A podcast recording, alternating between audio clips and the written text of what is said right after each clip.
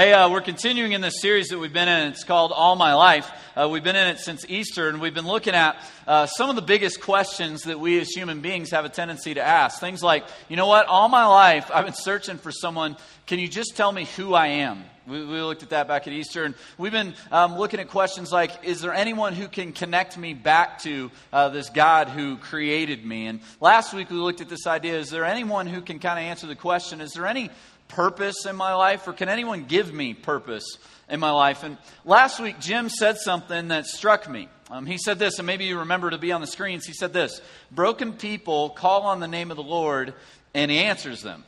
And he challenged each of us for the past like week between last weekend and this weekend to wake up every day. And some of us, we even wrote this on our bathroom mirrors or put a little sticky note or something like that. Um, basically to say, listen, God, I believe you are who you say you are, and you'll do everything that you've promised to do. Now, would you uh, let your will be done in my life? That was kind of the challenge for us last week. And what struck me was this, is that what Jim was basically challenging us to do was this real simple thing um, called to pray or, or like talk to God.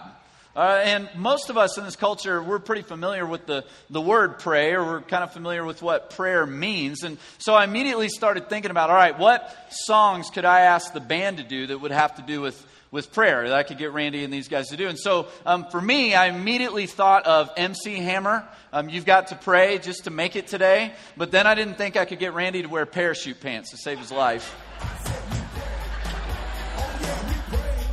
That would have been awesome, though, wouldn't it? That'd have been good. And then, then my mind kind of turned towards uh, uh, Bon Jovi, uh, but I didn't think there was any way that in a week's time Randy could grow enough 80s rocker hair, you know, for living on a prayer.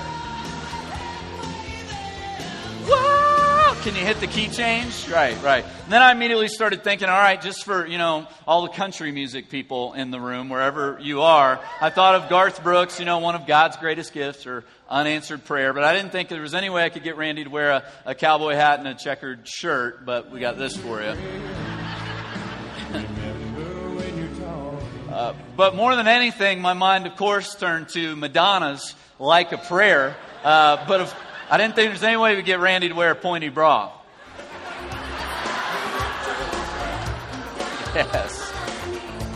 All right now that we've all been scarred for life, uh, let's uh, move on to the Word of God. So, so if Madonna, Bon Jovi, MC Hammer, even Garth Brooks know a little something about prayer, uh, enough so to, to write songs about it, I started wondering how many of us, if we're really, really honest, really know what prayer is or why we should pray or how we should pray. Like, really, ultimately, if there is a God out there and I really can be connected to Him through Jesus and I really can approach His throne of grace with confidence, like we've been talking about, what would that look like for us to actually do that? Because if we're really honest, for a lot of us, this idea of prayer is kind of this weird, mystical, kind of weird pressure like thing, right? And for a lot of us, we're going, prayers for those like hyper spiritual people you know what I'm talking about? The ones who get asked to pray at, like graduations and weddings and uh, holiday meals with the family. And they, they say such profound things and use such flowery speech. I mean, it sounds like they're quoting Shakespeare every time they pray. And I'm sure that God is very impressed with their fancy speech or not. But for most of us, this thing called prayer is really, really confusing and really, really intimidating. And if we're really honest, sometimes it feels like when we, when we pray, we're just kind of talking to the ceiling, if we're being really honest. So, what I want to do tonight is I want to just kind of really simply break down for us what is prayer? And I want to start here. I want to start with this kind of premise, which is this we all pray.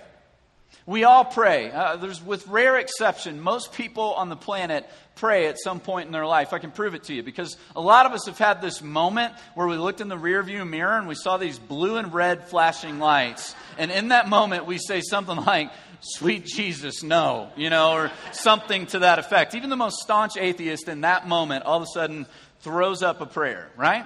Um, but in all seriousness, Jim talked about this circumstance last week when he said, Broken people call on the name of the Lord. When we find ourselves broken, when we find ourselves in difficult circumstances, by nature, we speak and we hope, we pray that someone hears. And we hope that the one who hears is powerful enough to help, don't we? And a lot of times, those prayers are offered in hospital waiting rooms and doctor's offices and a boss's office or in front of a spouse who's about to walk out the door. And it's often our kind of last ditch effort. It's literally kind of a Hail Mary, which is why we have terms like throwing up a prayer, or we'll say about someone, he doesn't even have a prayer. And that's where a lot of us have landed with this thing called prayer. It's when you've done everything that you can possibly do, then as a last, last ditch effort, then you pray. And so most of us at some point in our lives have prayed. We're, we're people who pray. But I guess the question is is that the model? Like, is that the way it should play out? Is that the way prayer should operate? Is that the way it, would, it should be? I mean, if we've been connected back to God through Jesus, if we really do have a relationship with Him, should we only speak to Him when we're in a desperate situation? Here's a question Do we operate like that with any other healthy relationship in our life? Like, like if once I got the ring on Allie's finger, if I went, hey, babe, I'll let you know if I ever need anything. Till then, I'm good. And 10 years of like silence, I mean, how well would that go over? I mean, no. No healthy relationship works that way. And the buzzword in relationships is always communication, right? But here's the honest truth because we can't see God, because it feels kind of weird to just speak into thin air, we really struggle with grasping the reality of our relationship with God which consequently leads a lot of us to struggle with this thing called prayer. Unless, of course, we're in serious, desperate need of something, then there's no struggle at all, is there? See, Jim said something else last week that, that stood out to me. He said this He said, Most of us, if we're honest, all of our lives we've been looking for a God who would work for us. I was sitting right over there somewhere, and I remember kind of saying, Ouch. You know why I said that? Because it's true. It really is true. All my life, I've been looking for a God who will operate more like a cosmic genie in a bottle than the almighty maker of heaven and earth, or at least a kind of cosmic Santa Claus, who, if, if I'm good enough for him, as long as I'm not naughty, but I'm more nice than anything else, as long as I can kind of present my list of good things I've done over the course of the year, then I'm allowed to present my list of things I need him to give me. And after all, I've been good, so now he has to give them to me right?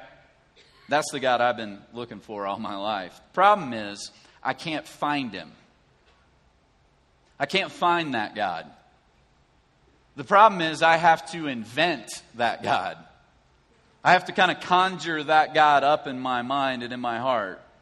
And the problem with that is the invented, conjured up God doesn't deliver the goods because he's a figment of my imagination, right?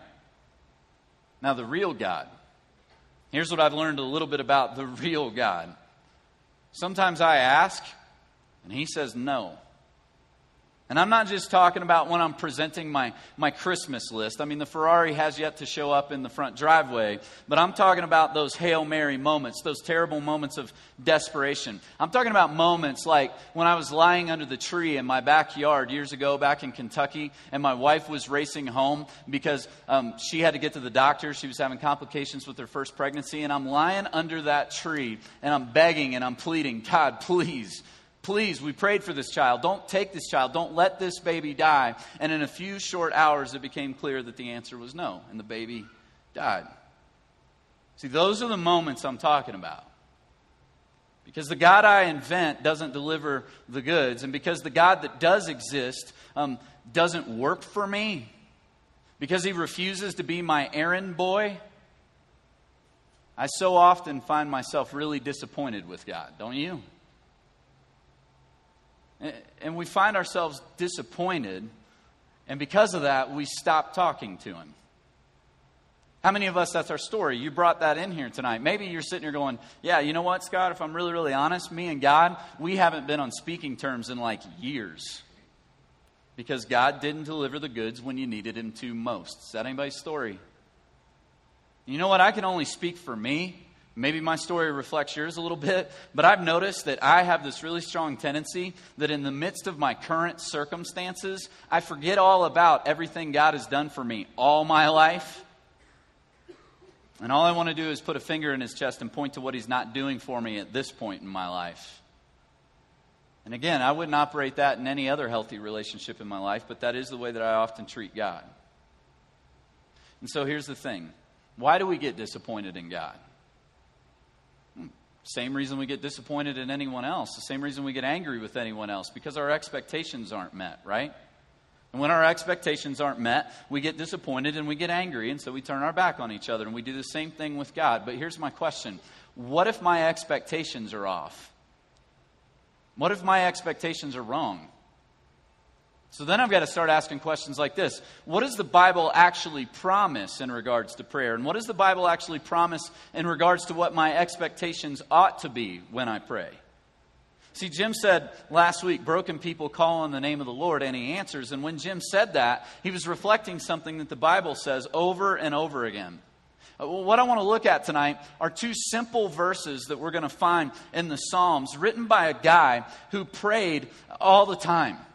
He prayed constantly. This is a guy who lived a roller coaster life. I mean, you may walk in here going, Scott, you have no idea. My life has been crazy up and down, crazy like you wouldn't believe. I bet this guy could have you beat. I mean, this guy started off, he was, he was one of the youngest, he was the youngest in his family of like all kinds of children. And honestly, he was really forgotten by his own father. He was overlooked by his brothers. He was um, really perceived as insignificant by his entire family. And in a true kind of rags to riches story, he actually becomes the king. The problem was there already was a king.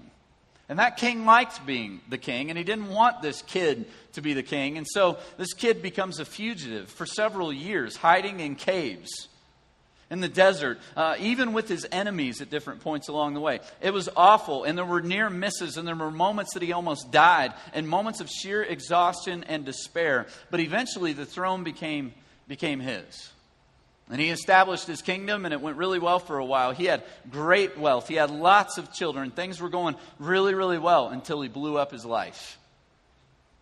He blew up his life by cheating uh, with, his, with one of his best friend's wife. And he got her pregnant. And then he found himself uh, doing something that if you would have told him earlier in his life that he would one day do, he wouldn't have believed you. He would have called you crazy. You ever found yourself in a place like that? Doing something that you never in a million years would have dreamed you would have done, in a place you never dreamed you would ever be? And that's exactly where he found himself when he unleashed a plot to have his friend killed and then put a cover up in place when he took on the role of the valiant, benevolent hero by taking in his wife as his wife now. And then he gets caught. Everything gets exposed. You ever been caught? You ever had everything kind of unveiled for everyone to see? It's kind of the worst day of his life. I don't know, because then it gets worse. One of his sons rapes one of his daughters. Another son takes revenge on the first son and kills him. One of his sons actually t- tries to steal his throne and chases him out of his, his kingdom and out of the capital city. I mean, this dude lived a seriously up and down roller coaster, sometimes wonderful, often terrible life all at the same time. And his name, maybe you've heard of him, uh, was David. His name was David, and all along the way, up and down and everything in between, he kept a journal of his prayers.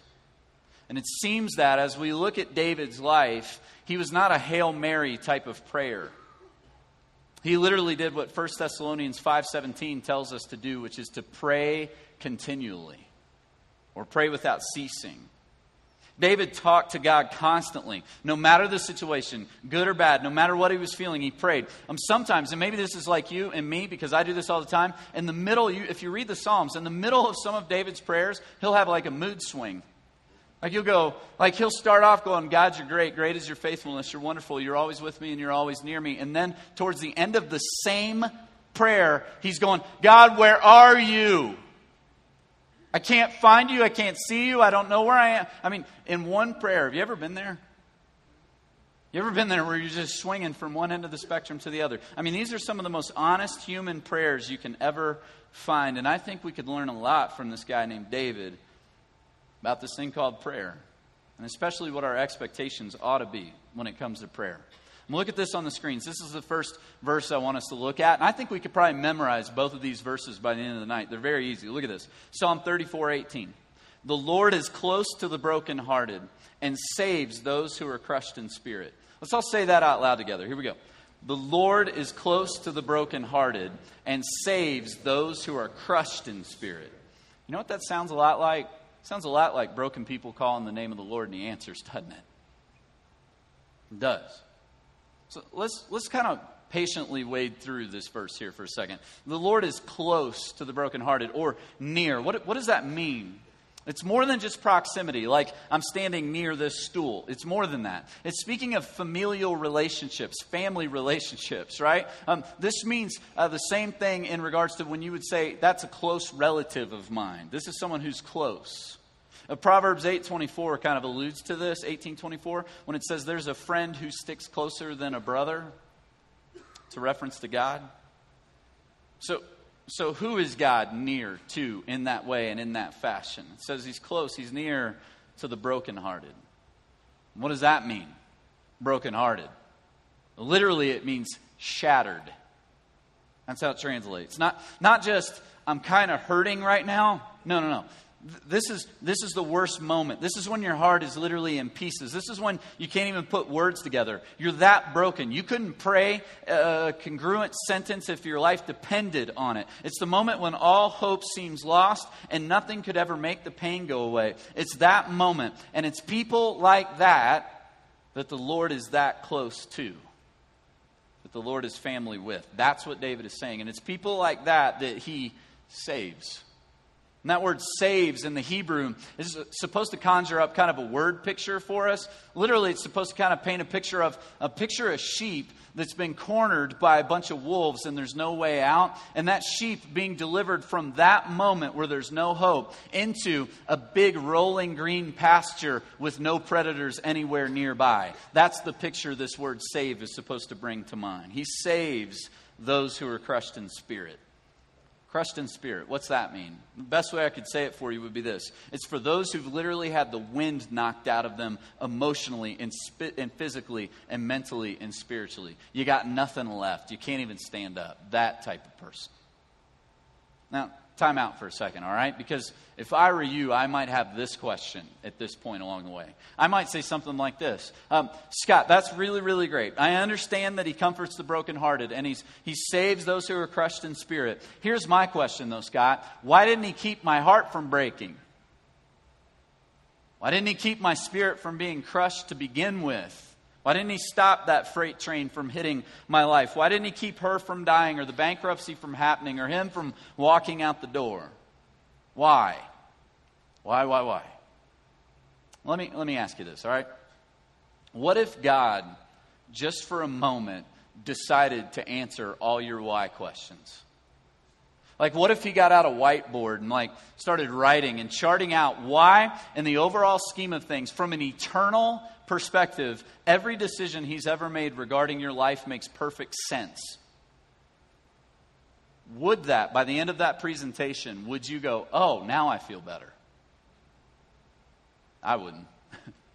At the end of the presentation, would you go, oh, I'm totally okay with what happened now? Probably not. Which is probably why God doesn't ask us to fully understand, He just asks us to fully trust Him. He's not asking you to fully understand, He's asking you to fully trust Him. And here's the thing about this kind of brokenness we're talking about it's referring to those who are broken and crushed, have the wind knocked out of them. Not only do they know it, but this is the person who knows that that's true about themselves, but also is willing to admit it. Willing to admit it. And that's the problem for a lot of us. We're not very willing to admit that we're broken people, are we? Or that we've tanked our lives, or that someone else has tanked our lives. See, the guy who wrote all this, David, he struggled with that too. When he tanked his life, when he had an affair and got her pregnant and had his friend killed, he didn't immediately own up to it. I mean, he didn't, he didn't look at the ash heap of his life that he was sitting on and see it for what it, what it was immediately. He still had blinders on. He had to have a friend who, at risk of his own life, came to him and told him and pointed it out to him and said, Look at what you've done. Look at what you're sitting on. Look at the wreckage of your life. And it wasn't until then that David owned up to it. And he saw it for what it really was. And when he saw, when David saw the level of his brokenness, do you know what he immediately did? And this is where we could really learn from David. He ran right to God. he ran right to God. If you want to read all of his prayer journal from that experience, go home tonight, write this down, read Psalm 51. You can see everything he immediately said to God in that moment. Here's the first verse of it. Look at this. Have mercy on me, O God, according to your unfailing love. According to your great compassion, blot out my transgressions, wash away all my iniquity, and cleanse me from my sin. You know, it's almost like David expected to approach the throne of grace with confidence and receive mercy and grace. It's almost like that.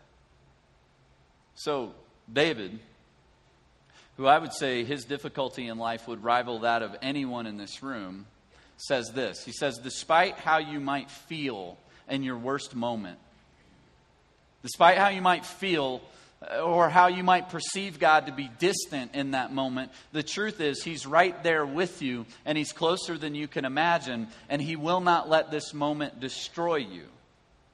And that's the truth for so many of us in this room. One of the things I find amazing and unique about this church is the level of our stories in this place. So many of you, you've been through some unbelievable circumstances. And from the outside looking in, your circumstances at different points in your life look absolutely insurmountable. And some of you would honestly say, like, if we had enough time, I could go around and point some of you, and you would just say, listen, honestly, Scott, the only reason that I'm here today is because God has kept his promise to be near to me when I was brokenhearted and to save me when I was crushed in spirit. Some of you, you're going, there's no other way to explain the fact that I'm in this room tonight. How else could you explain it? When someone cheats or walks away, when a child dies or a bankruptcy happens or the word is cancer and the prognosis is terminal. You don't positively think your way through situations like that. You don't work your way through situations like that. You don't maneuver your way through situations like that. You need someone strong enough to get you through situations like that. You need someone who's near to you, to be close to you. And while God never promises to take the circumstances away, He promises to be near in the midst of the circumstances. So, if all that's true, then how should I pray? How should I pray? I mean, should I only pray when it's in those desperate moments, those Hail Mary situations? That's not how David prayed. David did not only pray when he found himself in the pit of despair, David prayed when he found himself on the top of the world and everything else in between. David talked to God constantly, which is why he said this in Psalm 62 8. Here's our, our other verse, all right? Look at this. Trust in him at all times, O people. Pour out your hearts to him, for God is our refuge. Let's say that one out loud. Trust in him at all times, O people. Pour out your hearts to him, for God is our refuge. See, that word trust literally means to have confidence that you can rely on someone, to lean on someone. So, we've been talking about for a long time around here to believe God is who He says He is and will do everything that He's promised to do, and to actually live your life like you believe that to be true. And David says to do that at all times, to trust Him at all times. You know what all times literally translates? It's kind of weird. All times. all times. Good, bad, at all times. And honestly, for some of us, let's just be really, really honest here for a second. The struggle for me is not to rely on God when I'm desperate. The struggle for me is to rely on God, to trust on God when things are going really, really well. We all tend to run to God or some conception of Him when we find ourselves in a broken place where we realize our life is out of control and we're no longer at the steering wheel. But it's when we feel like we have life figured out, when we feel like we have control, when things are going really, really well, when we're healthy and when we're wealthy and when we have whatever it is that we've been pursuing, whether that's the girl, the guy, the job, the baby, whatever that is, when we have it, then things are going smooth sailing, that's when we have a tendency to forget about God more than any other time in our lives. Right? Because if, if we're really, really honest, a lot of us, most of the time, we're not in a relationship with God for the relationship. We're in a relationship with God for what we can get out of Him. Ouch, right? See, again, I can only speak for me, but I often kind of treat God like a ticket to a ball game. I use him as long as I need him to get me through the door to whatever experience I'm trying to get to, but once I'm through the door, I don't need him anymore. I use him to ultimately get what I want. And that's what we do all the time with God. We use Him. See, here's the thing I think God knows this about you and me, which is why I think He has many reasons, one of the many reasons why He allows difficult things to happen in our life is because He knows that when difficulty and hardship and suffering hit our life, we have this tendency to be drawn back to Him. Otherwise, we have this tendency to just kind of run away. And I don't know if you realize this or not, but God didn't send His Son to the cross so that we could continue to live in isolation from Him. He's relentlessly pursuing a relationship with you and me. He sent his son to the cross so that we could have a relationship with him. So David says at all times, trust him at all times and pour out your heart to him. What's that mean? Literally, it means to express your dependence on God. To say, God, I need you. God, I can't go on without you. God, I'm broken. I can't put myself back together, and only you can. Or, God, I love you. God, I couldn't be happier right now. God, I thank you for what's going right in my life right now. Thank you for him. Thank you for her. Thank you for the baby. Thank you for the job. Thank you for the mountains. Thank you for the sky. Thank you for this food. Thank you for this moment. Thank you for this drink. Thank you for these friends. Or, God, I'm so frustrated right now. God, I'm so angry right now. I'm so ashamed right now. I'm so confused right now. Whatever it is, whatever you are, whatever's going on inside of you in that moment, to pour yourself out simply means to empty it out in front of Him. To be open, raw, real, and honest. And here's the thing, all right? You might not have a person on the planet you feel like you can be that open, raw, real, and honest with. You can be with God. You can trust Him that much with all your stuff. You can pour out the deepest recesses of your heart to God. One of my favorite stories in the Bible is about this woman in the Old Testament in 1 Samuel. You can find it there. It's about this woman named Hannah. She was unable to have a baby for a long, long, long time. And one day at the temple, she's praying and she's begging and she's pleading, and it says literally that she was pouring out her soul to God. And that's what prayer is pouring out your soul to God, expressing our dependence on God, pouring out our hearts to Him. And David goes on and explains why we should do any of that. It's like trust in Him at all times, pour out your soul to Him. Well, you might still be going, why? And here's why. David says it because God is our refuge. Because God is our refuge. You ever been caught in a storm? Like a real scary storm? I have lots of times. Once out on this huge lake, back in Kentucky. And when you're on a huge lake, on a small boat, in a big storm, and land is really far away, it gets really, really scary.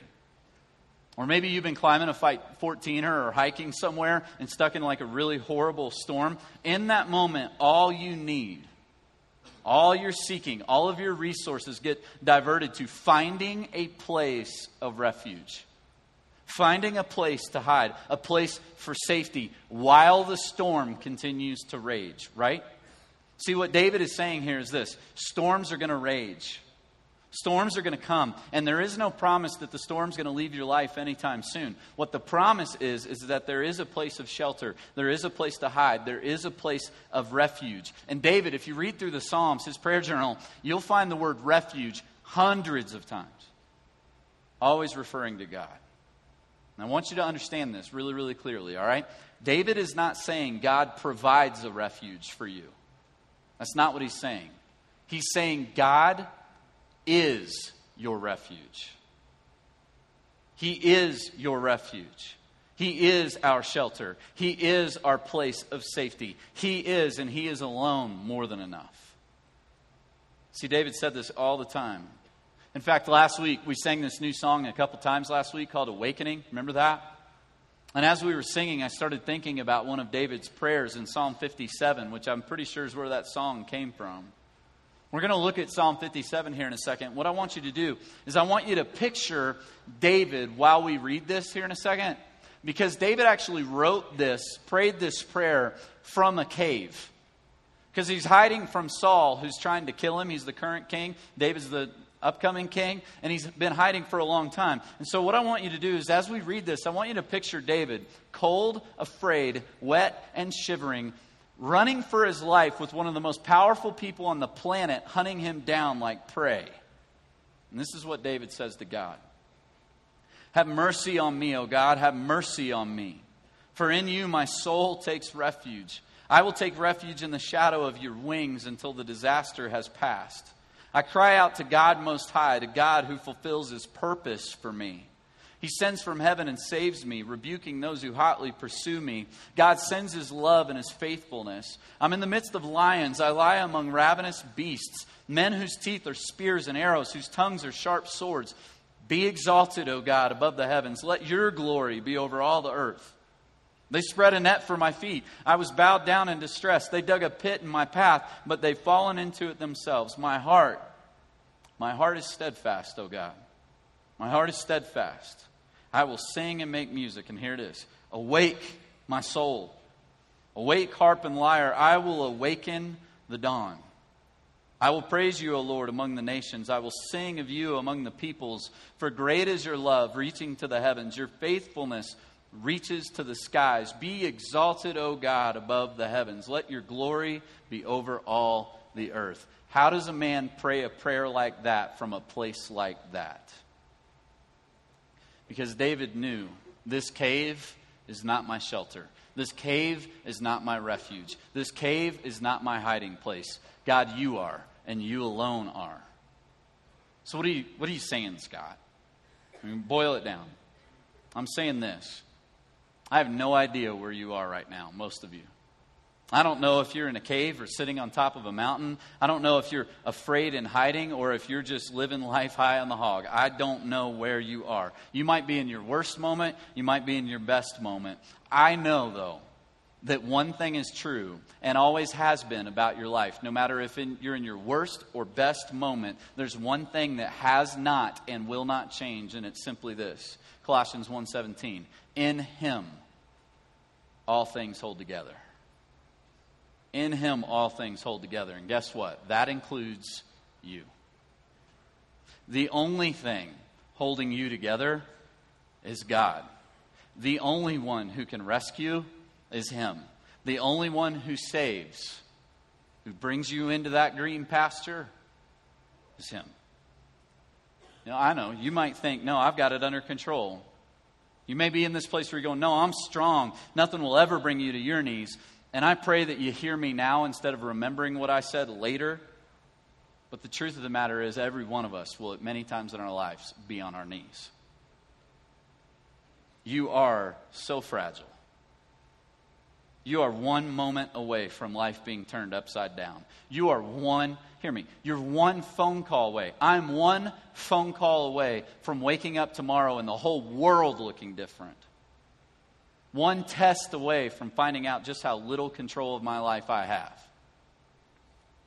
See, whether you're in the cave or on top of the mountain, you are to- totally and utterly dependent on God. Whether you have cancer or whether you're in the best shape of your life, one thing has not changed. You are totally and always have been totally dependent on God. Whether you're in a great marriage or sitting on the wreckage of what was once your marriage, whether you've birthed 12 healthy kids or whether you can't have a baby, whether you're wealthy or you have no idea how you're going to even eat dinner tonight, whether you're loved or hated, envied or forgotten, powerful or weak, you are, always have been, and always will be totally dependent on God. That is the reality, whether you choose to grasp it or not. And prayer is the simplest way of expressing that. Prayer is the simplest way of expressing that. Bottom line tonight is simply this prayer is an expression of the reality of our total dependence on God. Prayer is an expression of the reality of our total dependence on God. So, what I want to do tonight is give you a chance to do that, to express your total dependence on God, to actually pray, maybe for the first time in a long time. And here's the thing Jesus he was teaching his disciples one day how to pray, and as he was about to do that, he said this kind of interesting sentence. He said this Your heavenly Father knows what you need before you ask him. And then he taught his disciples how to pray. Now, people like me go, Well, if he knows what I need before I ask him, why do I have to ask him? Right? What if one of the things I need is to express my dependence on God? What if one of the things I so desperately need in my life is to express my total dependence on God? To stop pretending that I've got this, that I can do this, that I'm strong enough, that I'm tough enough, that I'm smart enough. And I got to be really honest with you, just speaking personally about me, that's exactly how I'm wired. That's exactly how I'm built to prove I am not weak, to be strong. Don't whine about your circumstances. You push through your circumstances. You work hard. And if you need to, you run over top of people to do it. Just push through it. I'm not kidding. You can ask my wife. If, if I get sick, um, I go to the gym more. If I get hurt while I'm running, I run faster. And my wife thinks I'm insane.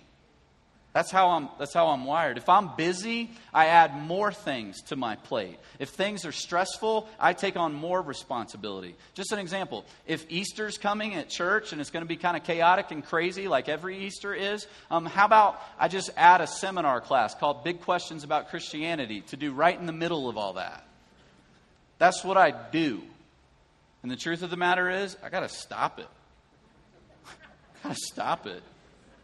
I got to stop trying to prove how tough I am, how strong I am, how smart I am. I've got to quit trying to act like nothing can stop me and nothing can slow me down. You want to know why? Because all of that is not true.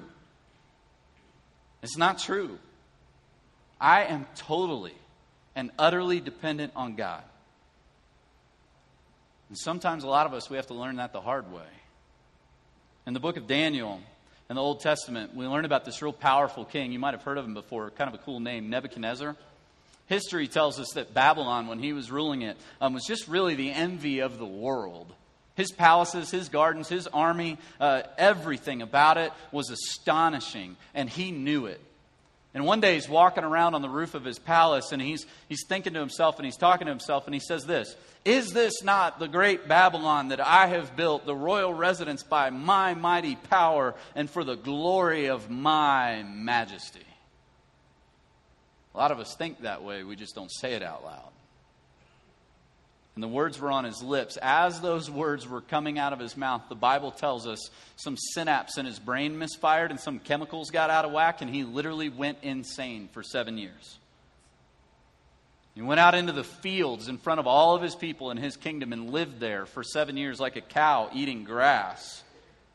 Was drenched with rain and dew. His hair grew really long. His fingernails grew longer. And it became very, very abundantly clear that he was not as powerful as he thought he was.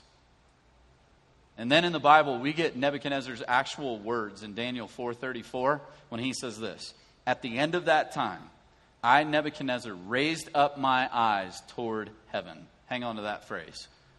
Lifted up his eyes toward heaven, and my sanity was restored. Then I praised the Most High, and I honored and glorified him who lives forever. So, why should I pray if God already knows what I need? Because one of the things I need is to pray. One of the things I need for my sanity to be restored is to lift my eyes away from my circumstances toward heaven and praise the Most High and honor and glorify Him who lives forever. I'm just guessing that the one who sent His Son to die for me wants to hear from me. I'm just guessing that the one who didn't keep his own son from me so that I could have a relationship with him actually wants me to have a relationship with him. And that involves talking to him, that involves pouring out my soul to him, that involves prayer. So we're going to create some space to do that tonight. We're going to take communion. And we're going to remember that Jesus gave up his body when we take that little piece of bread and how it was broken for us. And we're going to remember that he poured out his blood when we take that juice and we, we drink it. And we're going to remember that He did that so that we could have a relationship with Him. And I want you to take this time to pour out your soul. Whether it's good, bad, or somewhere in between, to just tell him about it, to just empty yourself. Whatever's on your heart, whatever's going on. If it's great and you're sitting on the mountain, tell him about it. Thank him for it. If it's horrible and you're hiding in the cave, tell him about it. Ask him to be your shelter. See, no matter where you are tonight on that spectrum, take this time to say, God, you alone you alone can rescue. You alone can save. And I am totally and utterly dependent on you. Let's pray. God, a lot of us, um, We don't like the idea of being dependent on anyone, much less someone we can't see. I mean, God, a lot of us, um, we haven't talked to you in a long time. We're mad at you. We can't see past our own circumstances, and we don't understand what you're doing, and we're asking why. God, I pray that you give us the confidence to be able to, to trust in you and to rely on you, even if you never give us the answer to why. Because, God, you really are the only one who can be a refuge for us, only one who can save, the only one who demonstrated it so clearly by sending your Son to die on a cross for us, gave up his own body and blood for us, and then was raised from the dead to conquer death for us. God, you've been very, very clear about how much you love us. Now, God, help us now to pour out our souls to you. In Jesus' name, amen.